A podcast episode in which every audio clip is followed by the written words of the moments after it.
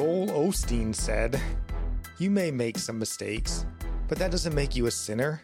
You've got the very nature of God inside you. Holy cow. Uh, that's a false teacher, ladies and gentlemen, and you shouldn't listen to him. So let's try another quote. This one from Billy Graham. We're all sinners.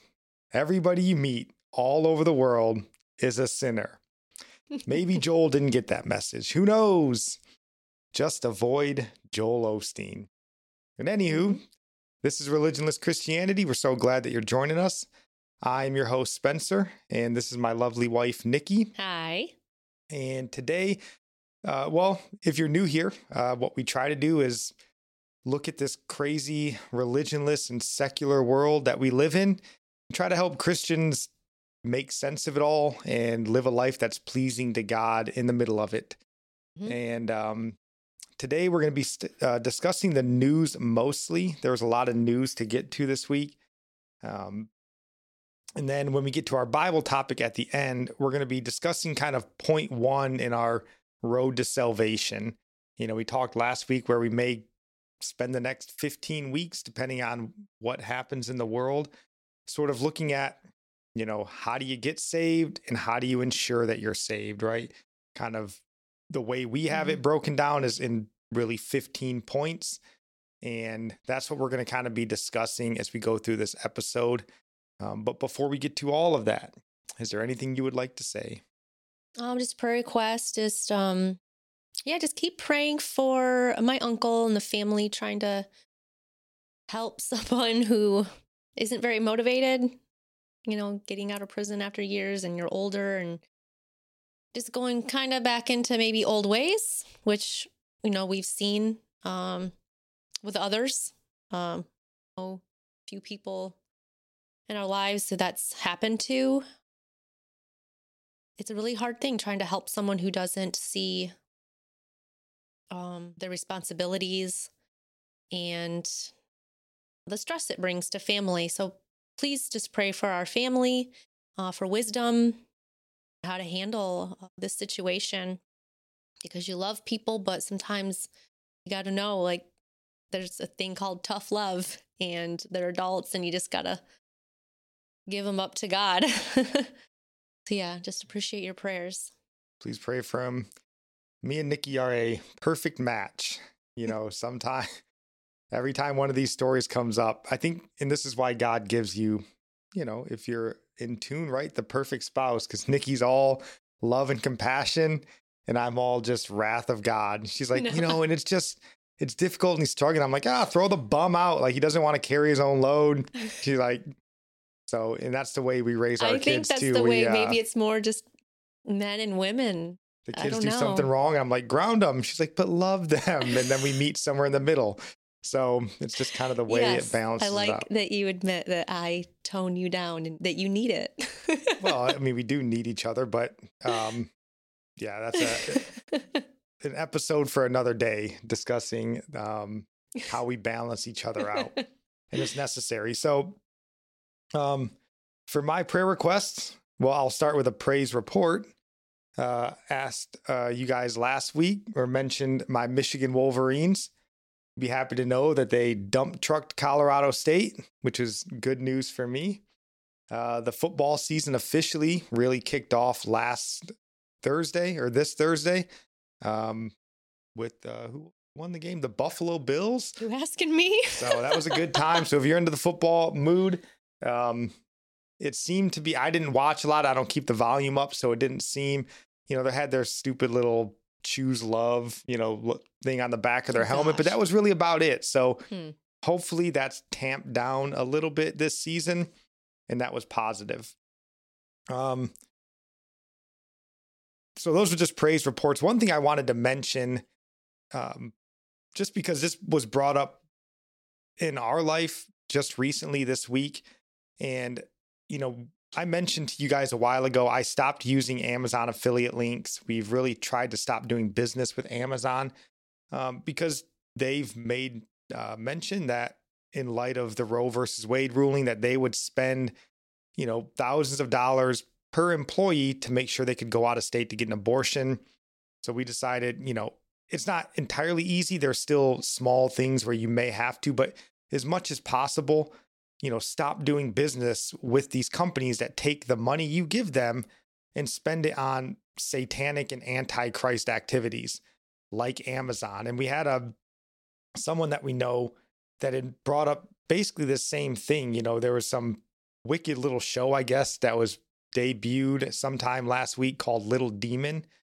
Um, and we made some note about it, and they responded basically saying, you know, I'm one of those Christian people that takes trips to Disney, and you know, we try to teach our kid how to live in this culture, but hey, we're in a fallen world. You can't basically live in a bubble, right? You just we want our kids to have fun and experience. And I just think that's the wrong mentality. I mean, we certainly want to, you know, we can't live in a bubble, right? But I think we can recognize the danger that giving, especially something like Disney, where you're giving five, ten thousand dollars of your money to a company that's openly promoting grooming your mm-hmm. children mm-hmm. into a sinful um, lifestyle that could potentially lead them to hell. That's their openly stated goals. Mm-hmm. Um, and it's this idea of, well, we want to have fun. So what are we supposed to do? But Satan's always going to make mm-hmm. it fun and easy, right? Mm-hmm. For you to just sort of give your money. Because then what can you complain about, right? Well, I just gave them $10,000 and then they promoted a new show with, you know, homosexual teenagers that are, you know, teaching my kids how cool and accepting it is. Mm-hmm. Well, you just gave them the money to help produce that show. So who you are you to complain it. against it, right? And it's not that there isn't fun. I mean, just in the vein of a family vacation, there's the Ark encounter in Kentucky, right? You could go there, the Bible Museum. Yeah, it's not Disney World, but we're, you know, sometimes, and again, this is just me sort of rambling here. You got to kind of make these decisions and they can be discussion points for your children. I mean, this is the things that we need to be discussing with our kids as we go through the news mm-hmm. today. We'll be talking about this more, but these are discussions that we have to have with our kids on, you know, we had to sit our kids down and go, here's why we don't have Prime Video anymore. We canceled our Prime membership. You know, we don't buy things on Amazon anymore. This is why we don't do it. Um, and it's unfortunate. It does make life a little bit more difficult but I think it's important. And back to the affiliate link, that's why um, we use christianbooks.com.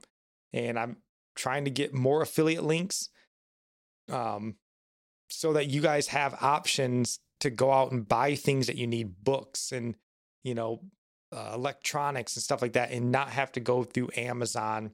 Mm-hmm. And again, you can't avoid it entirely because you may you know, not go to Amazon, but that leads you to Walmart, right? both aren't great. But at some point, you have to be like, well, I'm just not going to use these ones until it they make a change, right? Maybe they'll make a so, change because if enough people actually did what we've decided to do, yeah, they would notice. Yeah, I mean, if everybody stopped using Amazon for a, a week, even a they'd week. recognize, right. right? Like, can you even do a week? You know, fast but so that's why we have ChristianBooks.com. There's affiliate links down in the show notes. And we would just encourage you. I mean, you can buy anything you want on there. Um, and when we have new affiliate links, go and check those out. And yeah, it's a little more difficult. Yeah, it's a little bit cheaper on Amazon. Shipping might arrive a little bit quicker. But it's just you know, called at sacrifice. Some level, yeah. Um, it's just I think that's something we're going to have to do if we want to make the changes that we're hoping to make. So Right. Yeah, I was just going to say like we do want to teach our kids about the culture, but at the same time they need to see us making sacrifices and not just giving in um furthering the world's agenda for the sake of whatever entertainment that you want or conveniences. They need to see us take a stand because they're growing up in the world. It's going to be even harder on them the way things are going. They need to learn what sacrifice looks like, saying no, okay, I'll do without this because just teach them that, you don't need to take part in that. Like it's okay that you don't have life as convenient or as fun as everybody else. Like just think when it comes time and it's the mark of the beast and you're going to take it because it's the right thing to do to provide for your family and to keep working and we've already experienced, you know, precursors, Yeah. stuff like that. People losing their job over not taking an ex- experimental jab. Yeah. So I would just encourage you guys to consider that. I mean, you know, whatever, you know, what's right for your family, we're not trying to say is, you know, what's right for our family is right for every family, but just this idea of, Mm. you know, well, I got to do business or I don't want to not have fun. So what am I supposed to do? Like, you know, um, set that example, you know, do the tough thing. You know, that's how the apostles learned to do what they did. They watched Jesus do it. Um, and that's what we should be instilling in our children as well at some level. So, um, all right, before we get into to the news of the day, let's uh, make mention here of Cardinal Contingencies Contingency Solutions, um, the best place to go to learn how to make sure you're not putting your foot in your mouth, um, saying things you shouldn't be saying, your employees shouldn't be saying, um, that get yourselves in these pickles that we see so many public figures get into online. You know, if someone shows up at your church, um, at your business with a camera in your face, um, pressing you with hard questions, how do you stay on message? How do you not get yourself uh, sort of entrapped there? Cardinal is the best place to go to to get that training. And I would highly encourage you get the training before you realize, oh crap, I needed that training. Um, best to be prepared. And then also, we are proud members of the Christian podcast community. Uh, I got right here pulled up Apple Podcast. And this is what's great about the Christian podcast community. You can just jump on Apple Podcast, Spotify, you know, whatever your podcasting platform is, and um, just subscribe to Christian Podcast Community. And then you get all 60 podcasters, their episodes uploaded daily. So you can see us right down here, our devotionals, but all the other ones. And there's always new episodes, good episodes coming out every day. So I highly encourage you guys to go um, subscribe, leave a nice review um, while you're there to the Christian podcast community. They would appreciate it. So, all right. We all know what time it is. It's the time to prepare yourself, gird your loins, steel up your soul as we get ready for our weekly trek through the valley of the shadow of death. Take a look at the news of the week. So, this week, um, well, I guess the first big story uh, just came out, I think Thursday night, maybe. Um, Queen Elizabeth II she has died at 96 years old. Um, pretty. Um, what do you know about Queen Elizabeth, honey? Anything? I honestly don't. I don't know a lot. I just hear there's a queen and that's it. Yeah. So, um, doesn't really mean a whole lot to me here. Um, you know, she's died, so that means Charles, her son, has become King Charles now, I suppose. But yeah. maybe there's something, maybe that's the American spirit. Something about monarchy is repulsive to me, um, even though she seems like a sweet old lady. Um, just not a big fan of monarchy. But she is, as far as I understand, she was the longest reigning monarch in the history of the world What did it say? 70? 72 years. 72. So, our entire life, she's been the Queen of England. Um, but yeah. don't know what she does. Don't know what she ever did. Um, that's maybe my bigger contention with the monarchy in England. I know that Yeah. she swears in prime ministers, uh, Mhm. but I guess that's what we'll see, right? When King Charles comes in, will things change? You know, I don't know. I have um, no idea. I wonder if there's going to be, I don't know, good or bad changes. I don't know exactly what it's like over there. Um, No idea, but she's passed away. So lift up her family in prayer. Um, from what I've heard, I don't know. She's a faithful woman. That's as far as I've ever heard, but who knows? You know, pray that she's in heaven right now. Um, but pray for her family. Um, hope the relations stay positive you know, Britain is one of our great allies in the world. Hopefully that continues. Um, but yep, she has passed away. So, um, the bigger story, and this happened really right before our episode launched last week, so we didn't get a chance to talk about it. But I wanted to take a moment to um, discuss it just briefly um, before, well, just before we kind of rolled on to other stories because I don't want to miss it. So, you guys are, um, I'm sure, well aware of the speech that President Biden gave from what appeared to be the gates of hell. I tried um, to have the kids listen to it today. Don't ever. don't even make your worst enemy listen I was like, just listen. I want you to notice what he's saying. What do you think he's referring to? I just want them to learn how to pick up, you know, yeah, to discern. No, it's worth listening to. I mean, you don't always well, really, in today's world where the news is simply propaganda, you never want to just take an opinionist um, point of view on a story, right? Go and listen to it for yourself. Don't even take our word for it.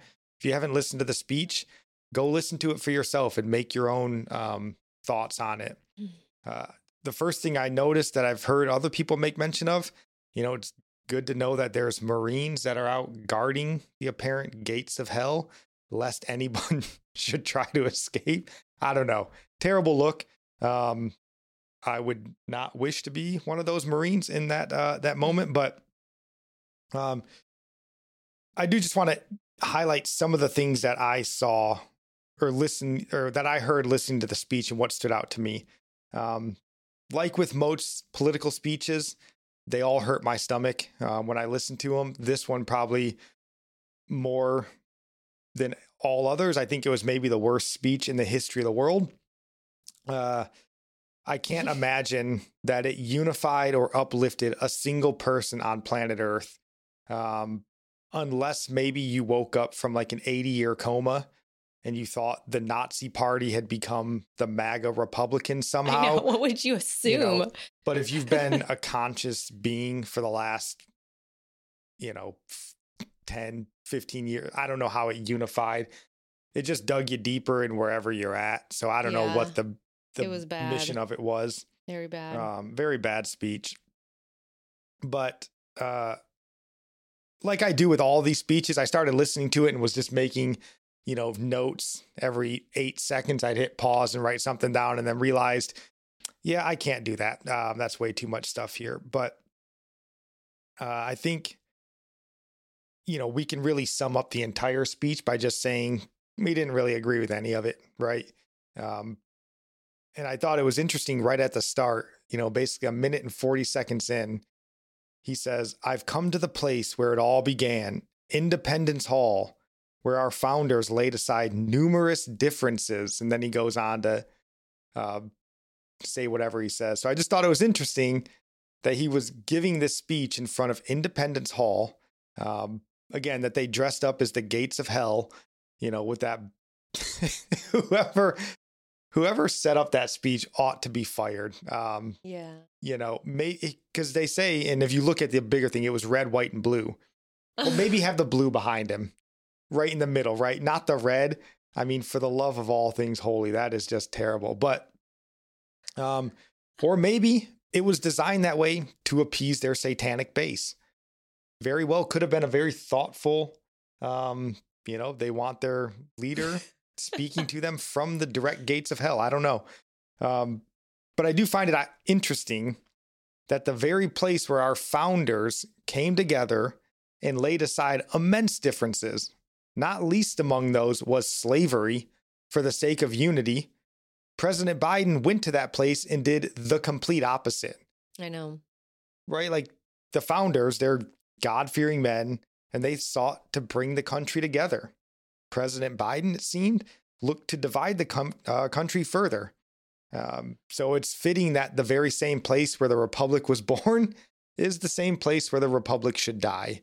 So I thought that was a pretty fitting example um, of that there. Maybe some, I don't know, providence. Who knows?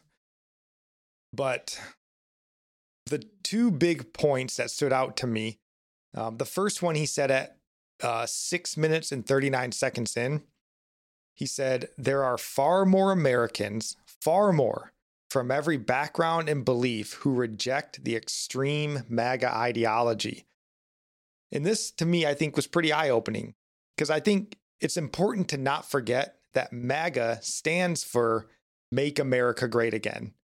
So he's saying there's a majority of Americans, at least in the president's mind, that reject making America great again. Yeah. He just, he kept saying, like, they look like they're going backwards. But the thing is, it's like, yeah, we do need to go backwards a little bit. Like, Yeah. you keep going forward, but what's your goal going forward?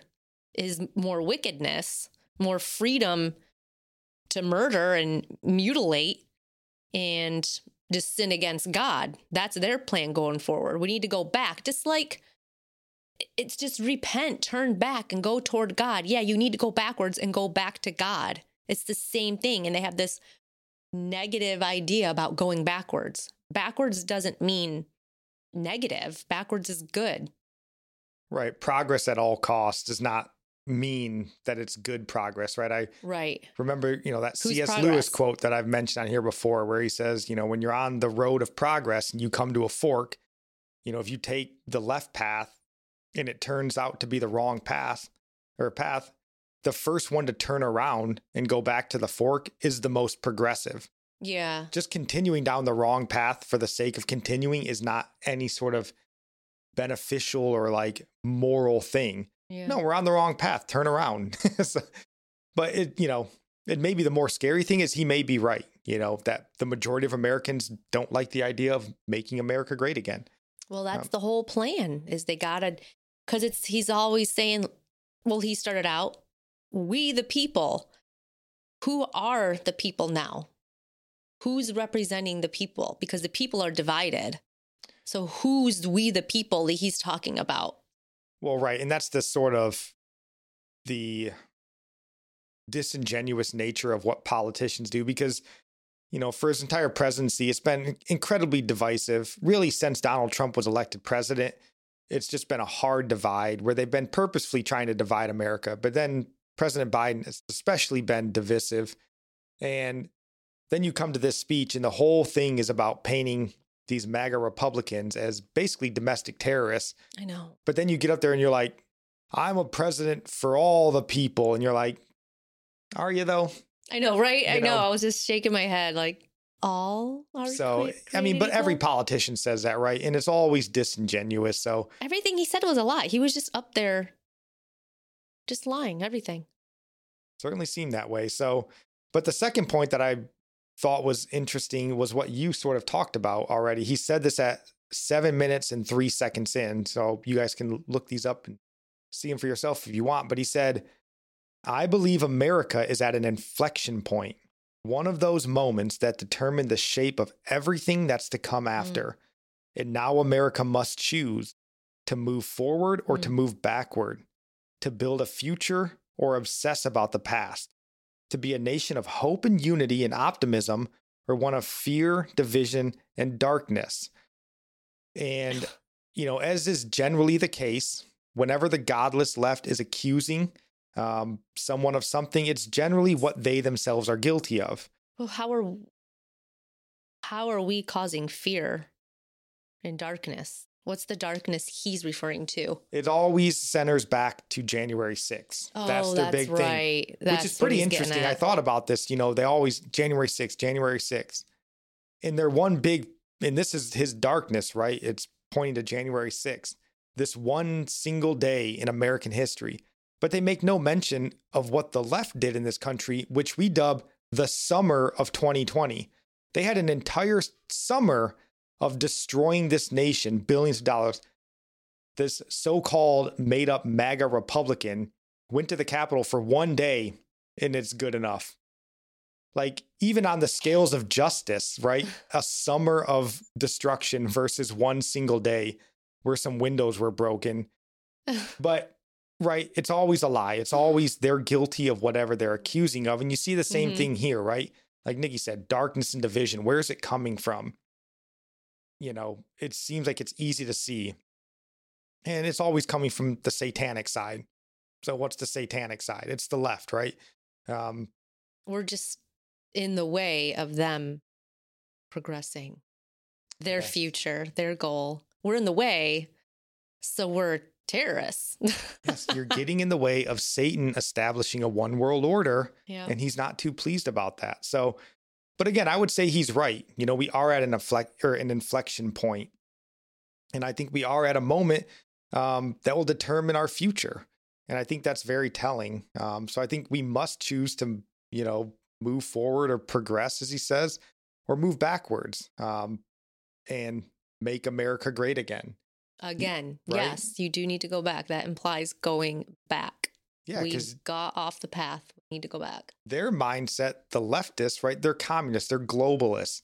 So their idea of progress into this brighter future future is to be global citizens. Mhm. We're citizens of the world, right? That's the whole new world order, one world government. Um, or you can obsess about the past, which is let's put America first. Let's focus on us instead of whatever some godless European, you know, autocrat thinks we ought to do here. Why don't we do what's best for us here? yeah. Um, so we are at an inflection point, and it's a very serious point. And I don't know that we have too many people that are really willing to make the right choice. Because again, going back to like the Disney friend example, well, what's the comfortable choice? Well, it's whatever the government tells you is the comfortable choice. Okay, well, I'll just go along to get along. Sure, this shot looks like pure poison in our veins and it's killing everybody. It doesn't stop anything, but it's going to be uncomfortable for me if I don't do what the government says. So I'll just do it, right? If it, like, if just 10%, you know, of the people, I just think of my own career in the military would have just stood up and been like, yeah, dude, we're not doing that. If you want to kick out 10, 20% of your military, good luck. They would have had to have stopped it. Yeah. But instead, it's left to 1% of people to stand up. Well, they can dismiss 1%. Who cares? Right? It's just, yeah, we are at an inflection point, and that's the scary part. So, Mhm. um, and then the last thing, he did this throughout the entire speech, and you hear it all the time, more and more. It seems to be increasing, but this use of the word democracy is intentional because we are not a democracy. We've never been a democracy. Um, so this is that sort of flagrant lying, and it's just intentional, as far as I'm concerned, to subvert the Constitution, not to uphold it. You know, and he did make passing remarks that we support the Constitution. You know, sure, you know, it's easy to say, it's hard to do, but this usage of the word democracy is intentional. And I think that they want America to be in the mindset of majority rule, which is what democracy is. It's mob rule, majority rule, because then the media, the politicians, these sort of faked up or fake drummed up, you know, polls that they constantly put out can convince you, well, that the Constitution is just getting in the way of what the majority of people want Mm. right? We need to get rid of it so that the majority can get, you know, whatever abortion on demand that they want. We can mutilate children because everyone thinks it's right. And we've never been that way. We're a, a constitutional republic with democratic principles. That's the way we've always been. But this usage of democracy is it's that propagandizing where Mhm, they're trying to make you think, oh, well, Hillary Clinton did win more votes than Donald Trump. I guess he stole the presidency. He did No. bring that up. He was like implying that it was going to happen as if that's not what happened Right. with them. And that's that idea. And we don't want a democracy. We don't want a democracy. We do not want mob rule because mob rule steamrolls the little guy. You know, slavery may not have been ended if we were a democracy. Women would not have the right to vote if we were a democracy. Like these sorts of things. So we don't want a democracy, but it's intentional. I think it's sinful. I think it's nefarious for these politicians to do it. And it mm-hmm. makes sense because it's of their father, I would imagine. So Yeah. he was the liar from the beginning, murderer from the beginning. So um, it would make sense there. So, um, do you have any last thoughts that you want to say on President Biden's speech from the gates of hell? No, let's get off that. Ah, terrible, worst speech of all time. Um, so, the next story that we have here was one that also happened last week, and I wanted to make mention of it then, but I just wasn't sure if it was the right time to give this to to talk about it or if it was really worth talking about. But then some more news broke on it this week, and I thought, all right, you know, it fits with what we've been talking about a lot lately. Um, so if you want to read this headline, honey. BYU under fire for allegations of racism by Duke women's volleyball player. Yep. So I guess my thought is will BYU be the first Christian, no quote, university to fall to the DIE uh, army? I think, and that was what I thought of originally.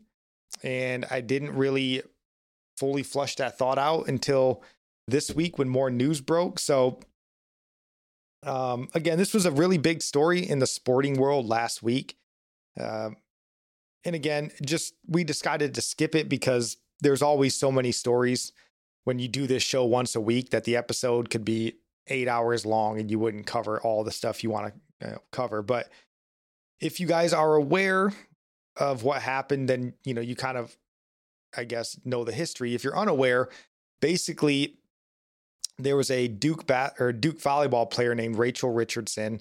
I believe she's the only African American starter for the Duke women's volleyball team. Um, and there were some serious allegations of racism leveled against the BYU fan base um, when Duke went to BYU to play a volleyball match. So, do you want to read these two paragraphs? Mm-hmm.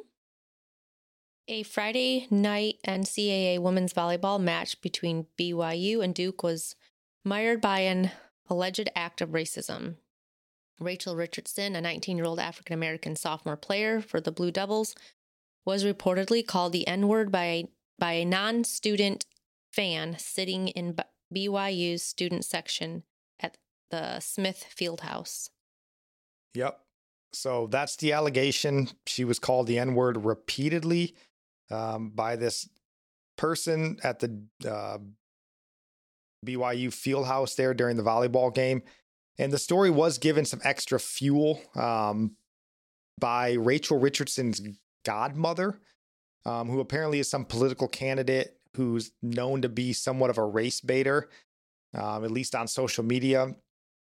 And then, of course, once this all came out, you know, the super woke sports media jumped on board, came to Rachel Richardson's defense, and, you know, denounced all of this supposed drummed up racism and hatred that she had to suffer, right?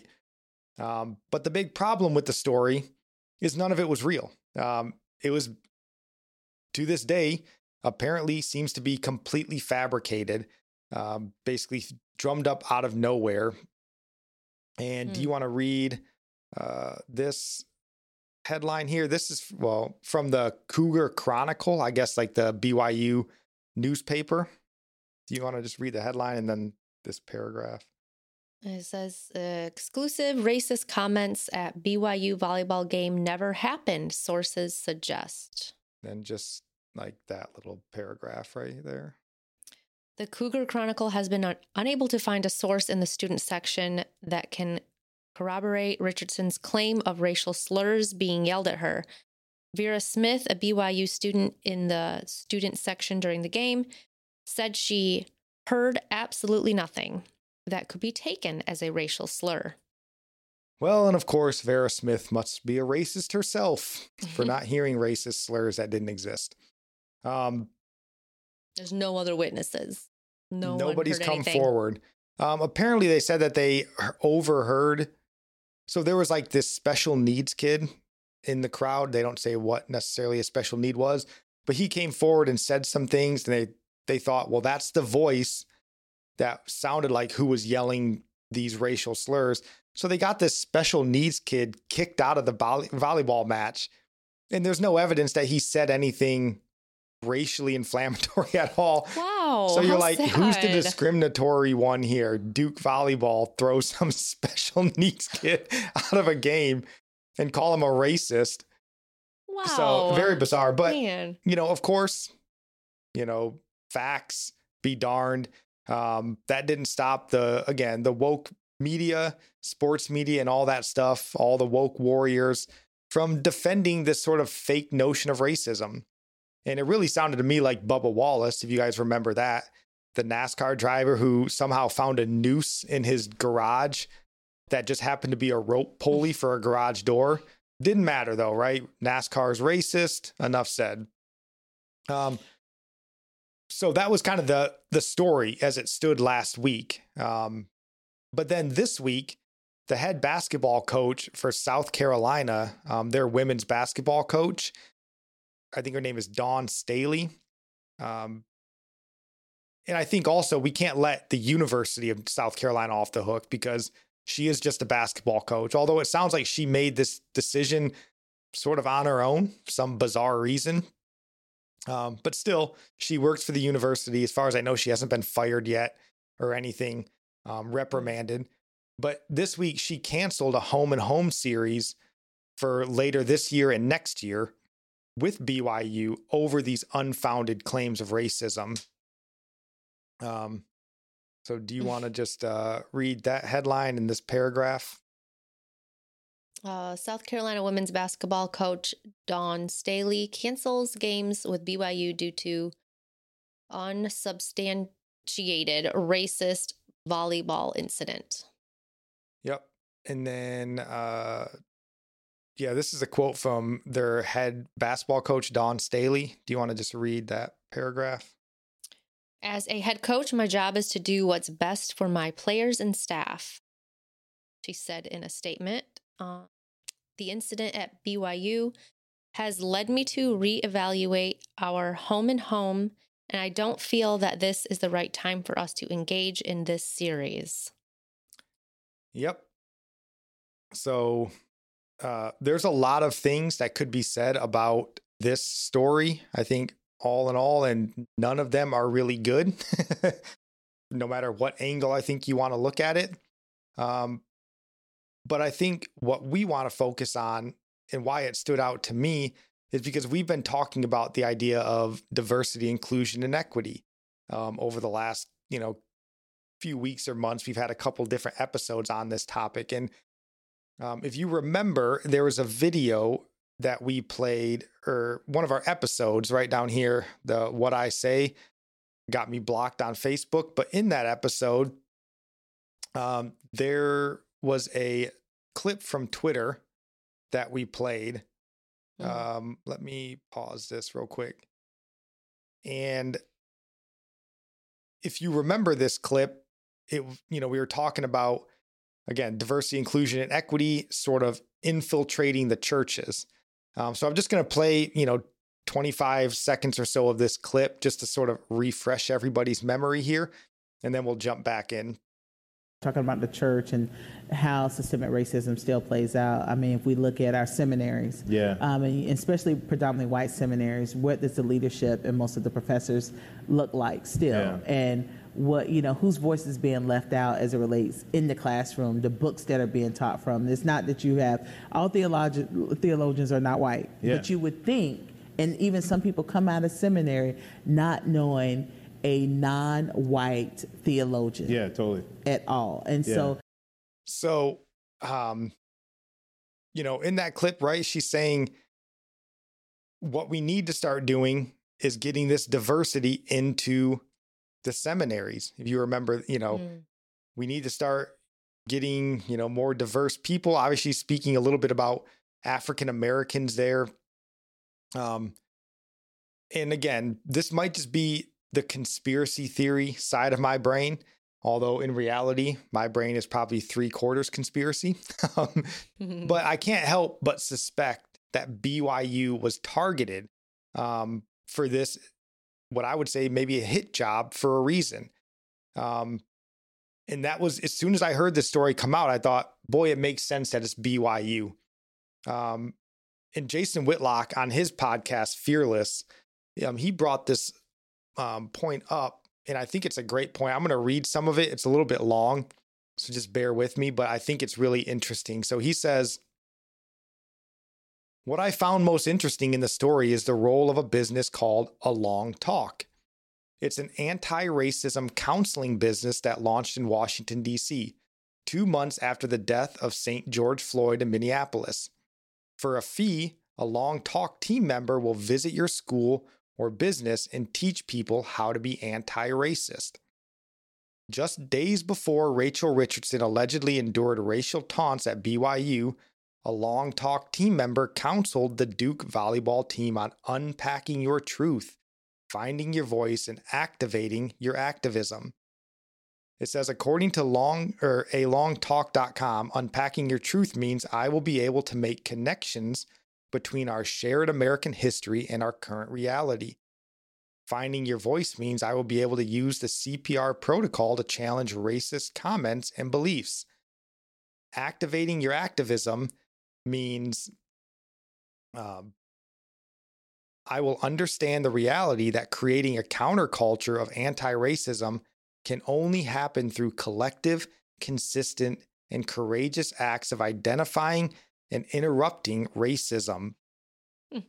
so that's a lot there, wow. but I pulled up here. You can go to the Along Walks um, r- website here, and you can just see right at the top have an anti racism activation experience.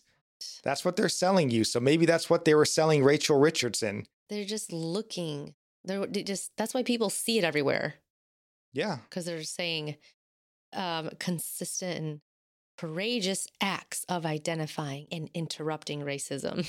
Right. You can have this anti racism activation experience. And you know what? If it doesn't exist, make it up. Make it up, and the media on, will buy sure. off on it. Um, they won't hold you accountable to it.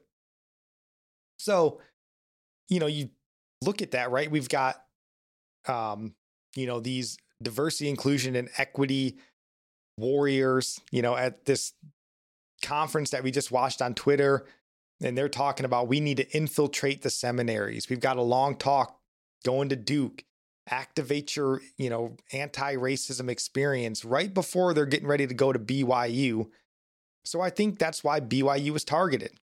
Um, you know, and while Mormonism is not Christian, uh, they claim to be Christian. And I think to most of America, they assume that they are Christian because that's what they say. Um, and most people don't really do enough digging necessarily to recognize the differences in the religions. Mm-hmm. So, to the broader American populace, BYU is Christian.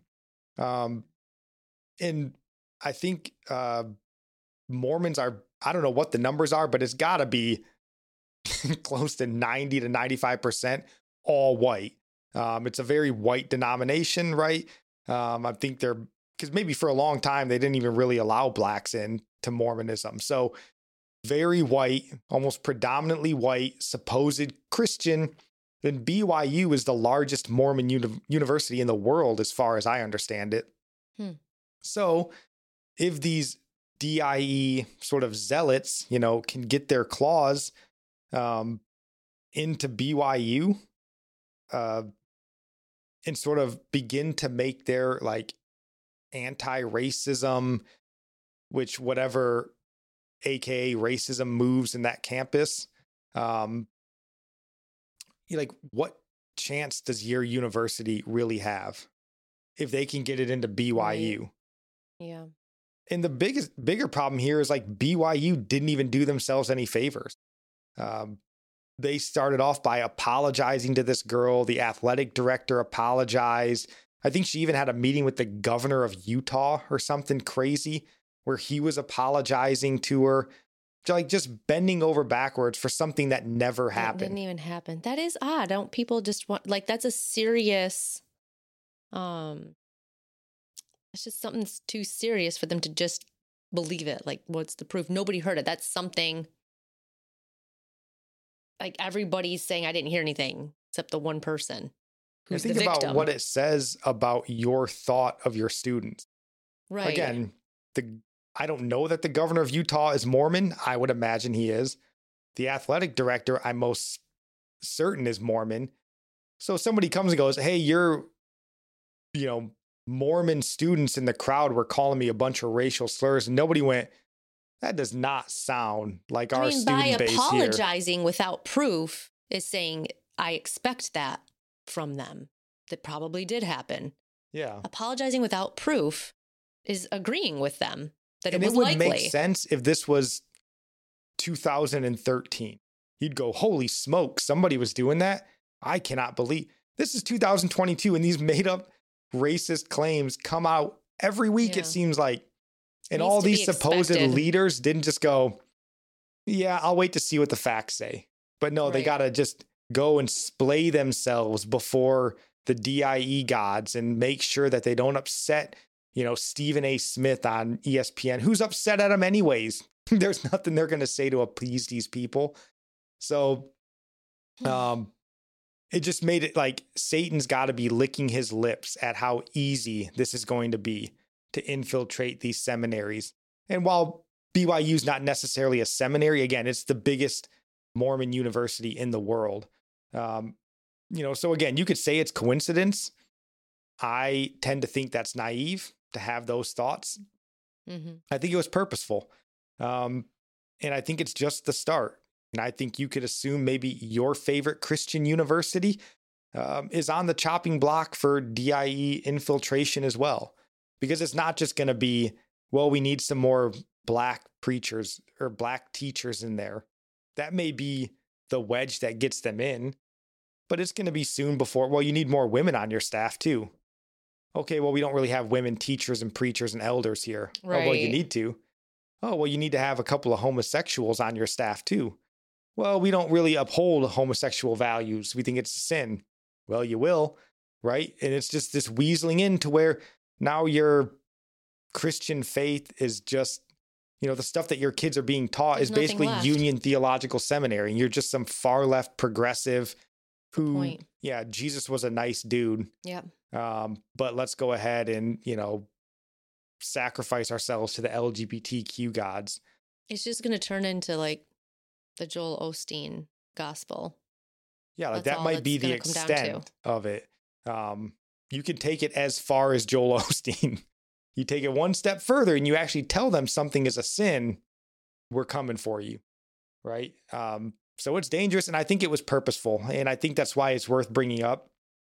So uh, let us know what you guys think about this. Um, you know, if you think I'm, you know, way too tinfoil hat here for you, uh, let me know. But I just feel that there is an urgency. You know, if you're in college today, if you work for a college, if you're an alumni, whatever happens to be of a Christian university, because whatever the secular world wants to do, they're going to do it already, right? Most of these secular universities are completely compromised already. They can get away with like anything now. Really. They've tested the waters and they like, wow, we can go all in now.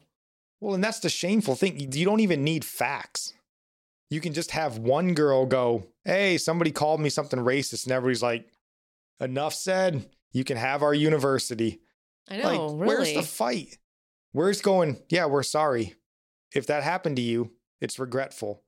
Have a nice day. like nobody like- even stood up for the special needs kid. Like, Like, does anybody think him? that Rachel Richardson is some oppressed minority? She goes to Duke for crying out loud. It's one of the premier universities in all of America. She's probably there on a scholarship to play volley. Like, if that's not the elite, I don't know what is, right? But her mother's a polit, her grand godmother's a politician. Like, this isn't Frederick Douglass who just got out from the Underground Railroad, and you're like, oh man, I'm sorry you had a difficult life.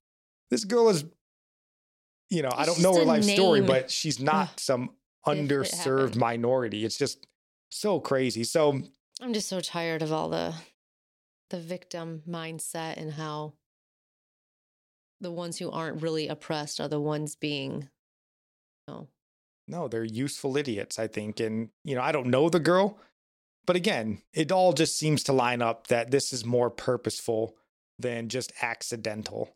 Um, right. I think BYU again was targeted for a reason. That makes sense to me. So, um, the next story, really the last um, main story that we have here uh, today, is Mhm. um, here from the Daily Wire. And do you want to just read this headline, honey? Doctor poses for a picture with the child she just mutilated. Post from gender affirming surgeon with patient goes viral. Yep. And this is, uh, I do like that on the internet now. They're like, "Ooh, this is very gruesome. Do you want to see it?" But you guys can see the picture right here. This is the young lady who's just had her breast lopped off um, in a top surgery, and this is the doctor next to her, and the doctor is this. I don't they have their Uh, faces? They do on one of the. Oh, I only clicked one before. Oh, it's right here. This is the lady, um, Dr. Gallagher, I believe is her name. And um, obviously, we've been hearing a lot about this stuff in the news. You know, obviously, we've talked about what is a woman on here, the documentary. And the reason why I wanted to highlight this story um, is because, you know, you always think that sort of like seeing demonically possessed or demonically influenced people, you know, somehow that they're going to like look scary or mean. Um, but no, this is what they look like. this is what the demonically influenced looks like. Dr. Gallagher. Um, like these people are demonically influenced, if not possessed outright. I mean, because if you see her uh, her post on here, she's like, just realized I only get to yeet four teats next week. I only get to lop the breasts off of four girls next week. Poor you. And then if you watch her video in her TikTok, it's all about how cool it is that she gets to mutilate people's bodies for transgender surgery. And, you know, Does she feel like a hero? she thinks How she's a hero, right? And Saving them.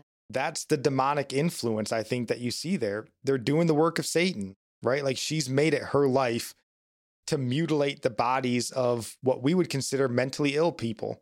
Um, Sad. so I think that's why we wanted to highlight this story. Um, because this girl, she's most likely going to suffer for the rest of her life. And Dr. Gallagher, you know, she might take this money and go buy a new purse, right? And have a good old day. Um, it's demonic. And again, I think it's important to kind of like we talked about with Amazon earlier and, you know, making those hard choices. I think it's important to highlight this stuff to your family and especially if you have young children. Um, I think it's a shame that we have to discuss this thing with children. Um, but I think, you know, in times of like war and famine, kids need to grow up fast. And Mhm. we're in a time of great spiritual war and spiritual famine. So I think our kids likewise need to grow up fast. Um, because the facts if or act or the facts are if you aren't discussing this stuff with your kids early, Mhm. um, Satan's children will. You know, you can't even be certain that if you send your kid to a public school at 10 years old, the school counselor isn't going to be affirming some, you know, transgender ideology that they have and giving them abortion pills, uh, you know, without telling their parents or, you know, pushing them to take hormone blockers. Like they're going to do this behind your back.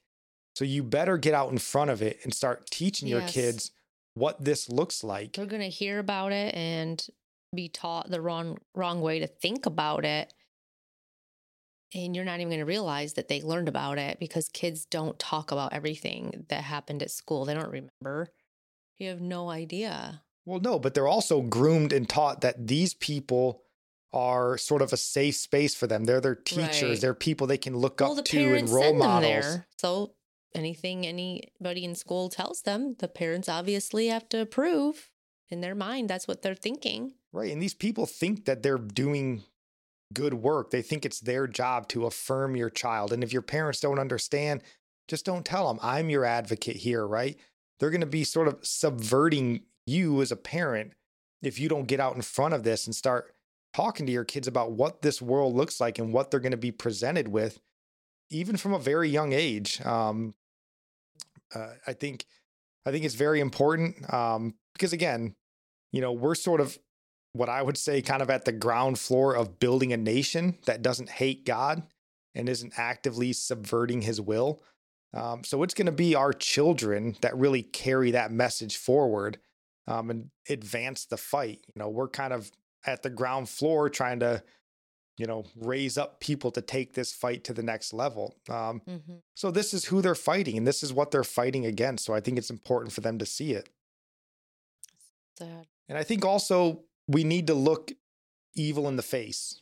I think we need to see what evil in the world really looks like. Can't ignore it and pretend it doesn't exist. Right. Um, you know, just the other day on the Daily Wire, we watched a documentary uh, about abortion with our children. And our youngest daughter is nine. Um, and so she didn't really understand everything about it. But we're like, you need to know, and we need to discuss this stuff as a family. You know, what does it mean to have an abortion? What are they telling you when they say they're pro choice or a women's right to choose? What are they really telling you here? Um, because it's important, right? Because the world, if you don't tell them, they're going to go and explain it to them. Mm-hmm. And they don't care about the age, right? There's been plenty of stories come out from libs of TikTok and stuff where these, you know, children's hospitals talk about doing their gender reassignment surgery on children, you know, minors. And they might not publicly say it, but when they get them off the record, they're like, yeah, we've done it on 16 year olds. And I mean, and they speak openly and proudly about it. So, and we've seen with the way the abortion industry is so open and adamant to give your kids the opportunity to kill their own children. So you gotta you gotta present it to them. I think it's vitally important that they understand the wickedness of the world around them. Yeah, you got to raise your children up in the way they should go. And part of teaching them the way is telling them the way not to go. They need to know the right way because the way not to go is the wide path and it's easy to walk on. And that's where everybody's going to be telling them to go. And it's, it is sad. Like Spencer said, like it's a shame we have to talk about these things, but we have to. They're going to learn about it anyway, and they're going to learn the wrong way to think about it. And I think there's also a benefit to being open with your kids about this stuff is that if they understand that you've already discussed this with them, they'll be open when they do have questions about it to bring mm-hmm. it to you. Yes. You know, like, hey, I've, you know, heard about this or whatever from a friend or you know, if you've already been in the mode of discussing these difficult topics, right. they may be more free to talk to talk to you about them rather than uh, well, the only person I can talk to is the counselor at school. Well, yeah. she's going to be telling you to go get an abortion, and if you feel like you, you know, you like wearing Air Force Ones and sagging your shorts, well, then you're probably a dude and not a girl. Like, so just go get some gender reassignment surgery. Like, it's just it's so important. I mean, it's so important to understand the battle that our kids are facing. I know, because it's not important for us. I mean, at 37 years old, they're not convincing me. Like it's it doesn't matter, right?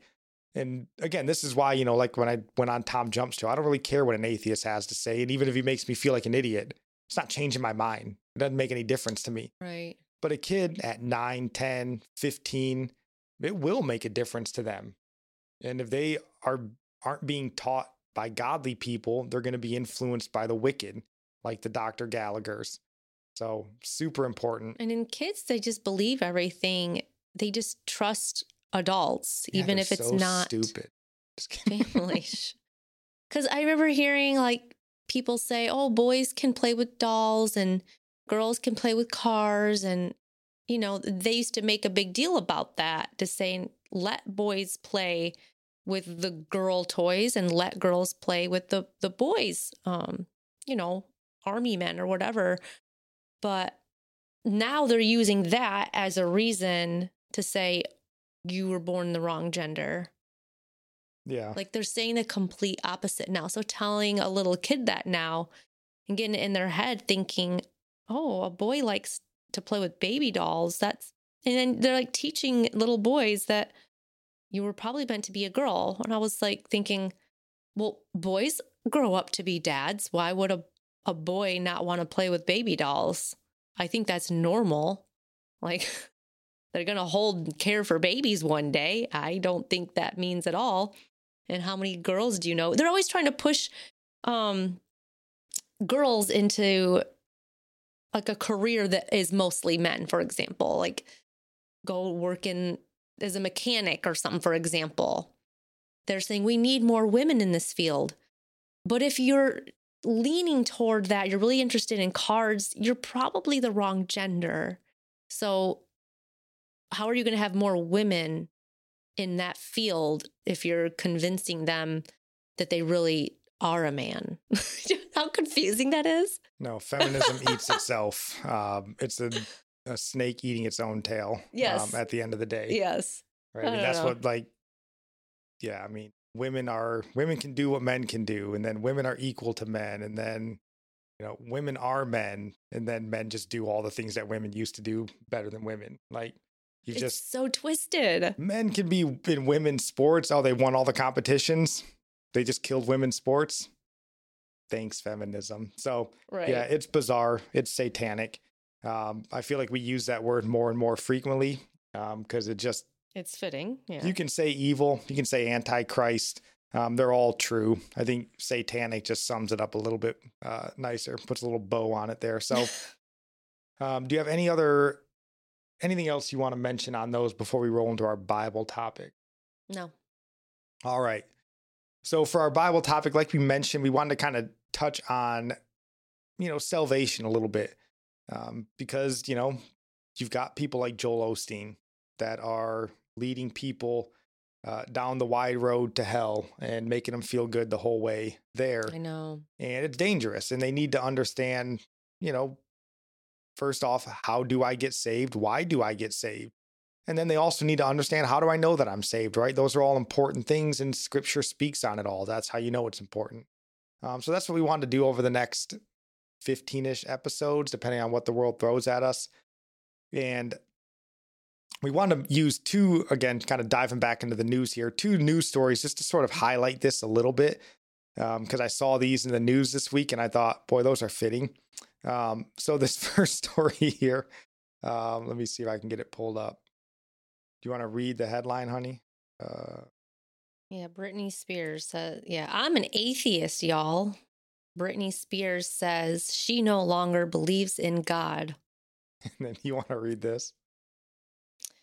There is nothing to believe in anymore. I'm an atheist, y'all, Spears said at the end of a three minute rant to her son, Jaden, where she rattled off a list of financial obligations she took on in her decades long career, including paying her mother's legal fees and sending $40,000 a month to her ex husband. Yep. And then, yeah, do you want to just read that paragraph? Right. In the recording in which Spears claimed that if God really existed, she wouldn't have suffered or lost the autonomy to make her own decisions for 13 years. God would not have allowed that to happen to me if God existed. I don't believe in God anymore because of the way my children and my family have treated me. Yep. so Britney Spears is an atheist. She sounds like very childish here, yeah, she certainly does. Um, but a lot of people think this way. Very common. If Oh, yeah. God was real, bad things would never happen to me. Well, again, and when you get fed a constant diet of health, wealth, and prosperity, you know, speak your best life now into existence, and then it doesn't happen, well, then God's not real because I've been doing what you told me to do, and it doesn't, it's not happening, right? Um, and then there was just one more story that I wanted to touch on, um, just to highlight this. So, do you want to read this headline? Over a third of senior pastors believe good people can earn their way to heaven. Yep, and then just read, yeah, like that first paragraph or two, or just that first paragraph here. Oh, at least a third of senior pastors in the United States believe one can earn a place in heaven by simply being a good person, according to a nationwide survey. So these pastors aren't reading their Bible at all, pretty much. No, of course not. And then it says down here the American Worldview Inventory 2022 examined more than three dozen beliefs held by pastors. Researchers found that in addition to believing that people can merit salvation based solely on their good works, one third or more of senior pastors surveyed also believe the Holy Spirit is not a person, but rather a symbol of God's power. Others said that moral truth is subjective. Sexual relations between two unmarried people who love each other is morally acceptable, and biblical teaching on abortion is ambiguous. Um, and there's a lot of other stuff in that article. And they, you know, they don't necessarily highlight exactly which churches these people came from, Right. but they do highlight down in there that, you know, they're evangelicals. So they would hold to, I guess, in some sense, things that we would consider traditional Christianity. Um, but I thought why these two stories were important, especially given what we're getting ready to talk about the road to salvation and your assurance of salvation. You know, the Britney Spears thing, I would say she isn't a Christian.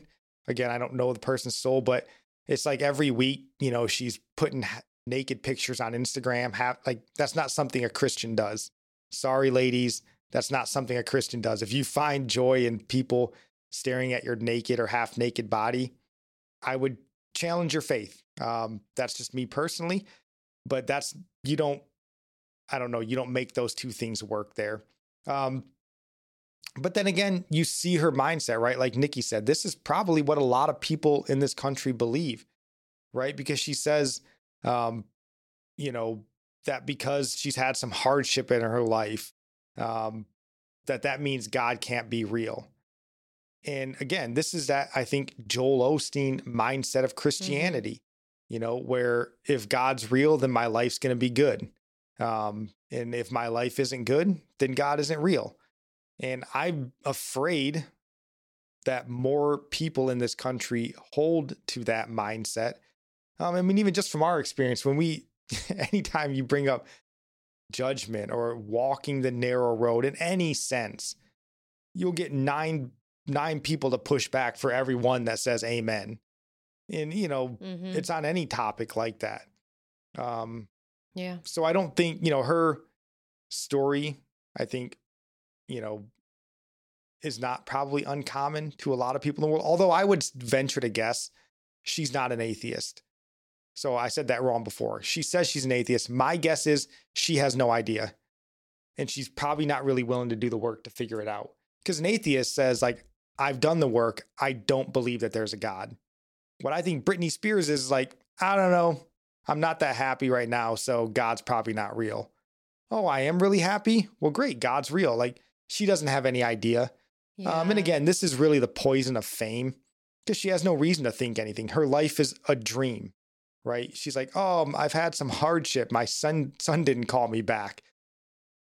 Sure, I this guess. This just goes to show fame and money does not make you happy. See, the things that matter to her is her family, and that's all that does matter in life. The people in your life who should care for you. So, just I'm sure a lot of people who have fame and all the money are just as depressed as she is. Oh, I agree with that. Although I think the real shame of it is is you don't realize that until you've sullied all those things that really matter to you because you spend your whole adult life like Britney did chasing this fame and this celebrity. Well, how old so, was she when she started becoming famous? 16, really? So her whole life's been Gosh. chasing this fame and that's all, all that you're wrapped her. up on. So by the time you get to a point where you're in your 40s now, I would imagine she is. I don't know. And you look back and you're like, man, my kids hate me, right? My been divorced. Yeah. My, you know, she obviously went through that spell in her late 20s or whatever where she kind of went insane. Um, but now you're looking back, and at some point, you know, with kids and stuff, you might have burnt the bridge. You know, you spent all those years sort of neglecting them and doing all these things now you want to make it right. And they're like, yeah, that's not good enough for us, right? Because first off, you probably didn't raise them in a Christian home. So forgiveness is probably not built into their psyche.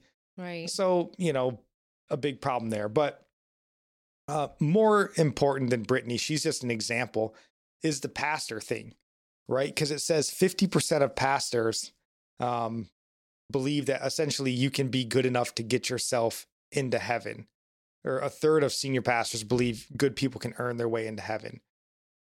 And wow. then in this article as well, again down here, I just found it. I think it's right. Uh, yeah, right here. You know, it says among evangelical pastors, for example, 43% do not believe that personal accumulation of wealth is provided by God for the individual to manage those resources for God's purpose. So again, uh, again, that's basically like the prosperity gospel. Yes. God gives you money so that you can live a lavish life, not so that you can advance the gospel. Mm-hmm. And then it says um, 39% of evangelical pastors said there's no absolute moral truth. Wow. Um, so and then also, in addition to this, I'll just throw it in because I brought it up at the jail last week. Um, I read a survey that said 50% of pastors view porn regularly. Um, so you kind of take all of that, right? What Joel or yeah, what Joel Osteen said when we started this, right? You're not a sinner, you just make mistakes. How do they know that though? Like they get them to confess or they're yeah, they caught? Say it. They Take just surveys and they go, Yeah, I watch oh, porn. Just, oh, it's not like their names are. I just No, they're anonymous surveys. Just, so that's why they can't say exactly what churches or anything because they don't no. want it to be found out. You know, they break them out as like evangelical or, you know, whatever, Catholic, different, you know, things like that. But. I mean, 50% hmm. said they view it regularly. Britney has no idea what it means to be a Christian, though we were told our whole life she grew up Baptist. Um, Joel Osteen has no idea what it means to be a Christian, or maybe more nefarious, he does, but doesn't care. Um, because he's super rich. And I think what all of that sort of sums up and tells you is that maybe around half of the pastors, at least in this country, are unfit for the pulpit. We've got oh, half yeah. the churches in this country with pastors that do not belong there. Um, because, I mean, if you're viewing porn regularly, that's clearly a disqualifying um, sin for a pastor. Mm-hmm. And you know, if you're teaching things like there's no moral truth, um, your good works can get you into heaven. I mean, again, unless you're saying, um, again, of a Mormon as a Christian in their worldview, okay, then maybe that makes sense because Mormonism is a you know a works based. If Catholic is thrown in there, then Catholic is more of a works based. But if you're talking about more strictly evangelical, and they're saying if you're just good enough, if you try hard enough, God's not going to keep you out of heaven. You know, they're unfit for the pulpit. Um, That's worse than the atheist, really, or just someone who says, you know, they're not interested in God or like saying, I can earn my way to heaven. Like, you're going to be judged harsher, you know, in hell, like, than the person who just knows, like, I don't believe in God. Yeah, I know I'm messed up, but yeah, I still don't believe in God. I would say it's worth worse because the atheist is at least saying, I don't think it's real. But the Christian who thinks they can earn their way to heaven is saying, I know it's real. I believe Jesus died on the cross. I just don't really want to use that. I don't need it. And he kind of wasted pride. his time there, right? I, I mean, can do it myself. Prideful, so what's but... the point? And that's probably more sinful in a sense. I think so because the atheist is just again suppressing the truth and unrighteousness but the christian well of, they're suppressing the truth too the truth is that none are righteous yeah true um but yeah i mean so maybe 50% are uh unfit for the pulpit so that's again just kind of looking at those two stories why we thought it was important so um our Bible topic again being road to salvation. We wanted to make point one of five on sort of the road to salvation to start this. Um, and we do have all these points listed on our website if you want to go and see religionless podcast.com. Um, just simply, you know, road to salvation, assurance of salvation. They're all up there. But the first point on that is really, you know, acknowledging that you need a savior you know, unlike Joel Osteen might tell you that you can't do it alone, right? Like a third of these pastors might tell you your good works can't get you there.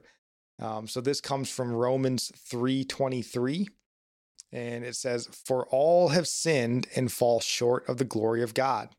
All have sinned. We are all sinners. Um, and I think this is an important and a necessary first step when you're sharing the gospel with somebody. Um, you have to acknowledge your sin and your need for a savior, right? You can't do it alone. That is first and foremost. Um, you, you, you cannot. You're dead in your trespasses and sins. Cannot do it alone. Um, and again, making certain that they understand this is not everybody else. This is you. You are dead in your sins. And this helps if you know the person. You know, if you're understanding who the person is, like hey, you know that that kid that you have with your girlfriend, like there's an example of a sin. That's a sexually immoral lifestyle. that's a sin you're guilty of. You know, if you're filled up with wrath and anger, right? If you know the person, it's easier maybe to point out specific sins. Otherwise, then you're still going to have to sort of get that message across that you are a sinner in need of a savior. Um, yeah, you just read scripture to them and you don't even have to necessarily make it like your opinion. You actually No, you have a don't wanna make it Bible and say, look what it says right here. I think using your own opinion might be, I mean, obviously we have the word of God. Who cares what my opinion is? Right. So if you have the ability to go to scripture, go to scripture. Um, but I think that's important. Again, it's a necessary first step. Um, you know, in Mark chapter 1, verse 15, Jesus tells the Galileans that he's talking to, repent and believe, right? Um, and it's in that method, repent and believe. Um, and I think repentance is the first step. An important part of repenting is knowing what you're repenting of, right? Yes. There's no point in repenting if you don't even know that you're a sinner. That word Um, is not brought up in most Not most too often. churches. Repent. We're told that we're all just broken people. It's in a song. I don't remember who it is. And everybody needs Jesus. Like when you just water it down to we're just broken. No, we don't need to be fixed. We need to be made alive because we are dead in our trespasses and sins. We need to quit using that word broken because broken in scripture is referring to your brokenness over your sin. When you realize you sinned against holy God, you have a broken spirit. Jesus said, Blessed are those, right? A yeah, like you shouldn't spirit. be coming to God over your brokenness because your boyfriend or girlfriend left you. You should be broken when you realize the sexual immor- immoral lifestyle that separated you from God. Yes. That's what you should be That's crying out to God for, not Lord, please bring him back. No, I wish we were all broken people, that everybody was broken over their sin. If only that were true.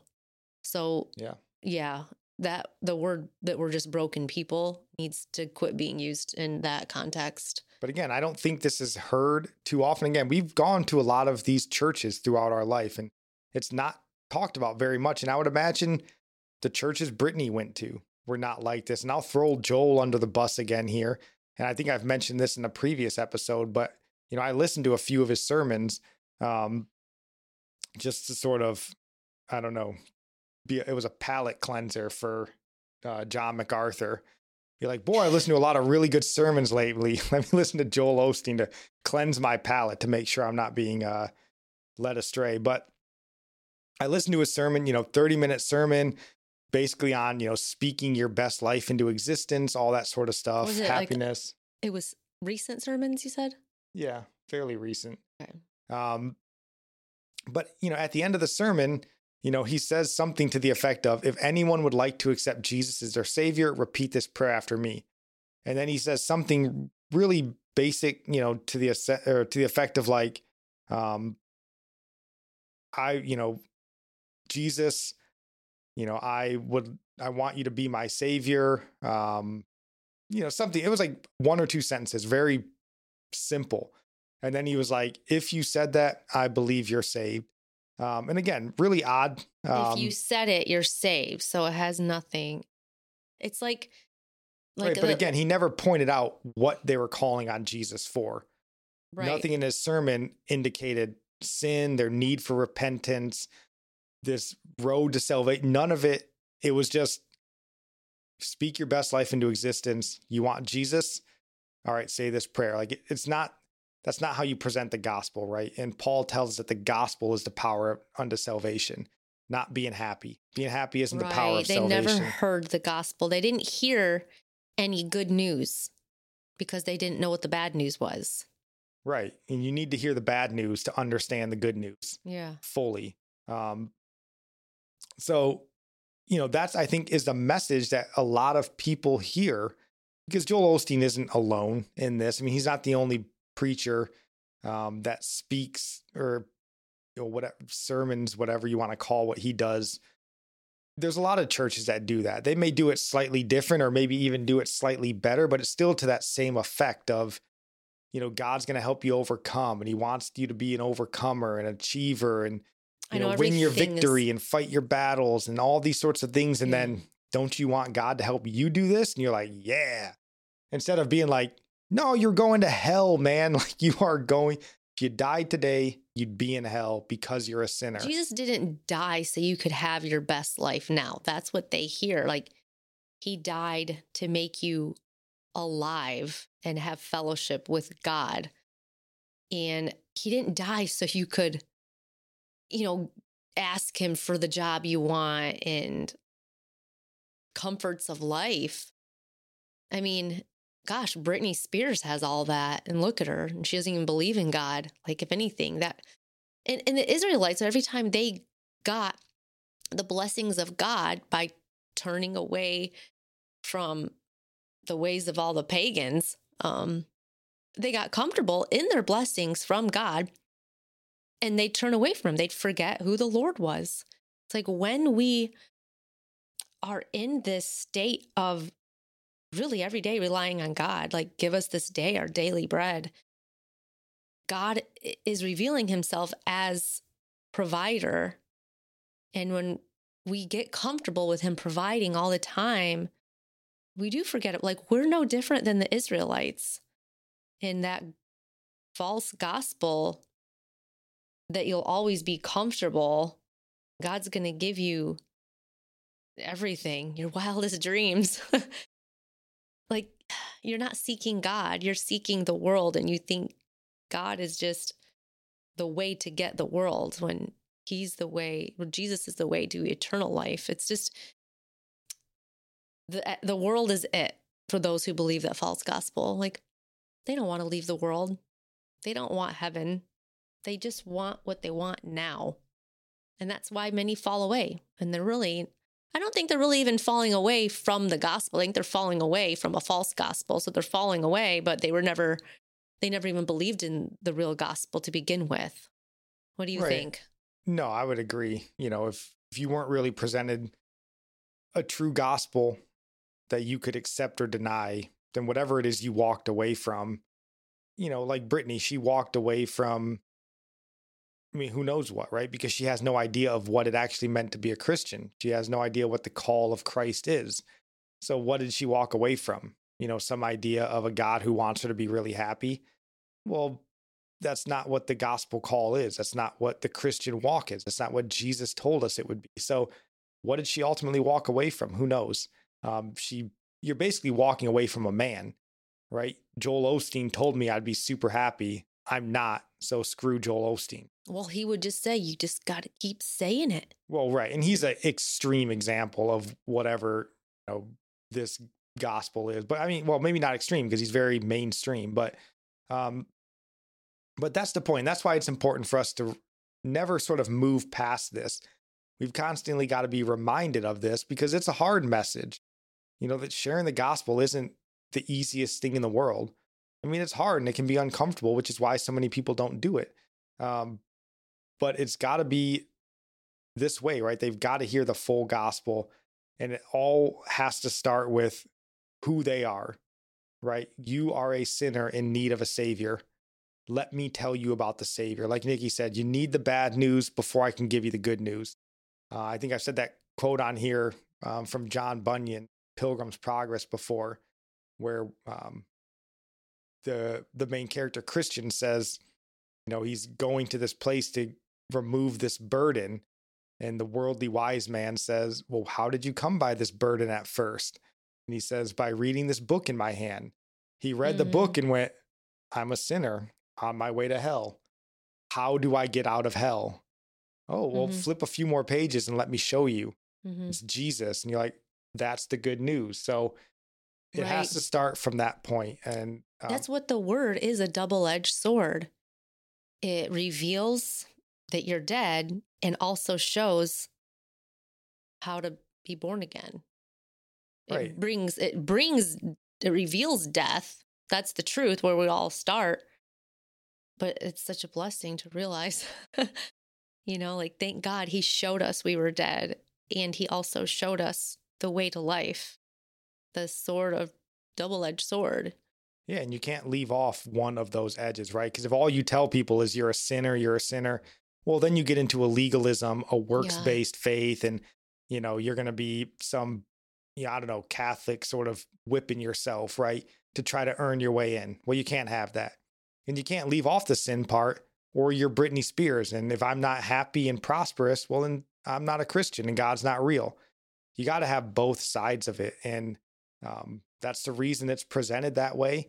And we don't need to reinvent the wheel. We just need to use the wheel. So um, that's the first point. Again, Romans 3:23, for all have sinned and fall short of the glory of God. Um, that's what we have to start our gospel presentation with before we can lead them into the good news that Jesus Christ came, yeah. free them um, from that bondage to sin, and ultimately give them the free gift of eternal life. So, free gift, isn't that amazing? That's the best. It's, the best good news. news because it's free and it's by faith. Like there couldn't be anything better. No, and I did just make one last point in here is like this isn't even a new idea, which is why it's so upsetting when it gets left out so often by so many churches and stuff. Um, like it's not even a New Testament idea necessarily, let alone a modern American church. You know, I went back to Genesis eight twenty one, the beginning of the book, right? Um, you know, God has just wiped the world out in the flood and man is coming back into the earth and then Genesis 8:21 God notes for the intent of man's heart is evil from his youth. Mm. We've known this forever. So it doesn't do anybody any good to sugarcoat it or hide it.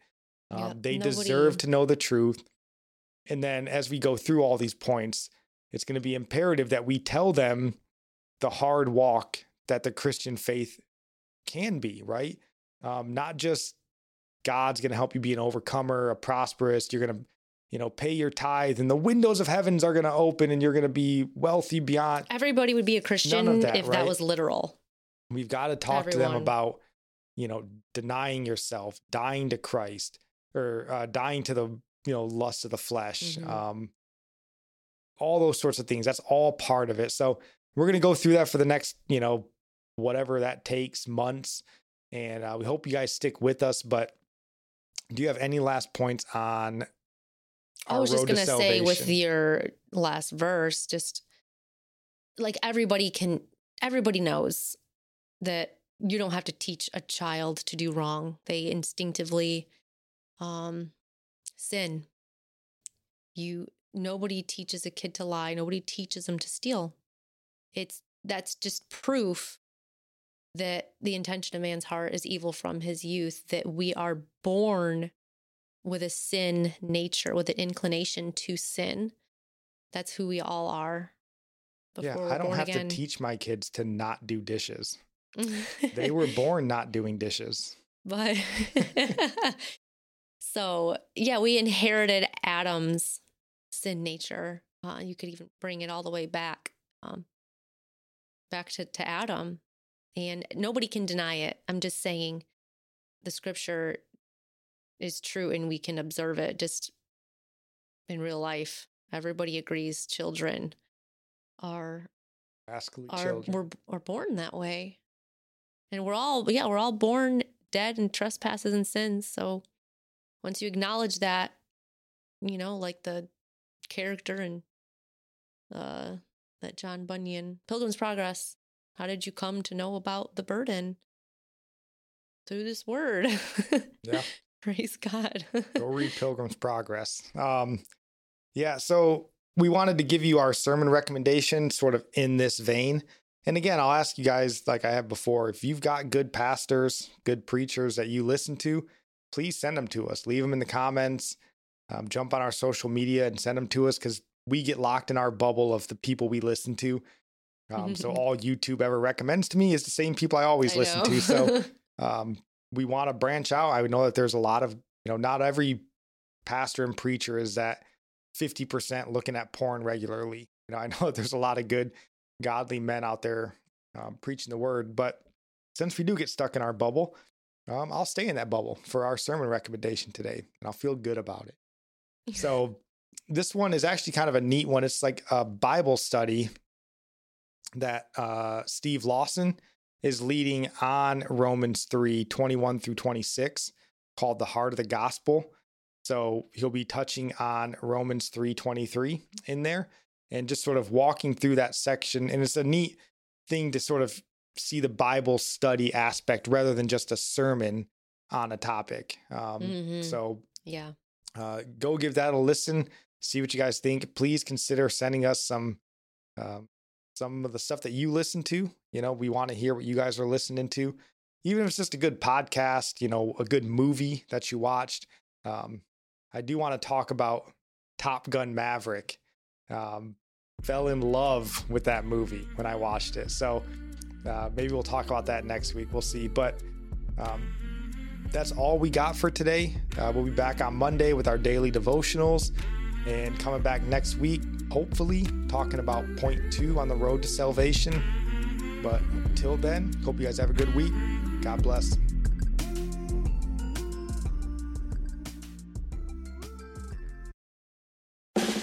We made USAA insurance to help you save. Take advantage of discounts when you cover your home and your ride.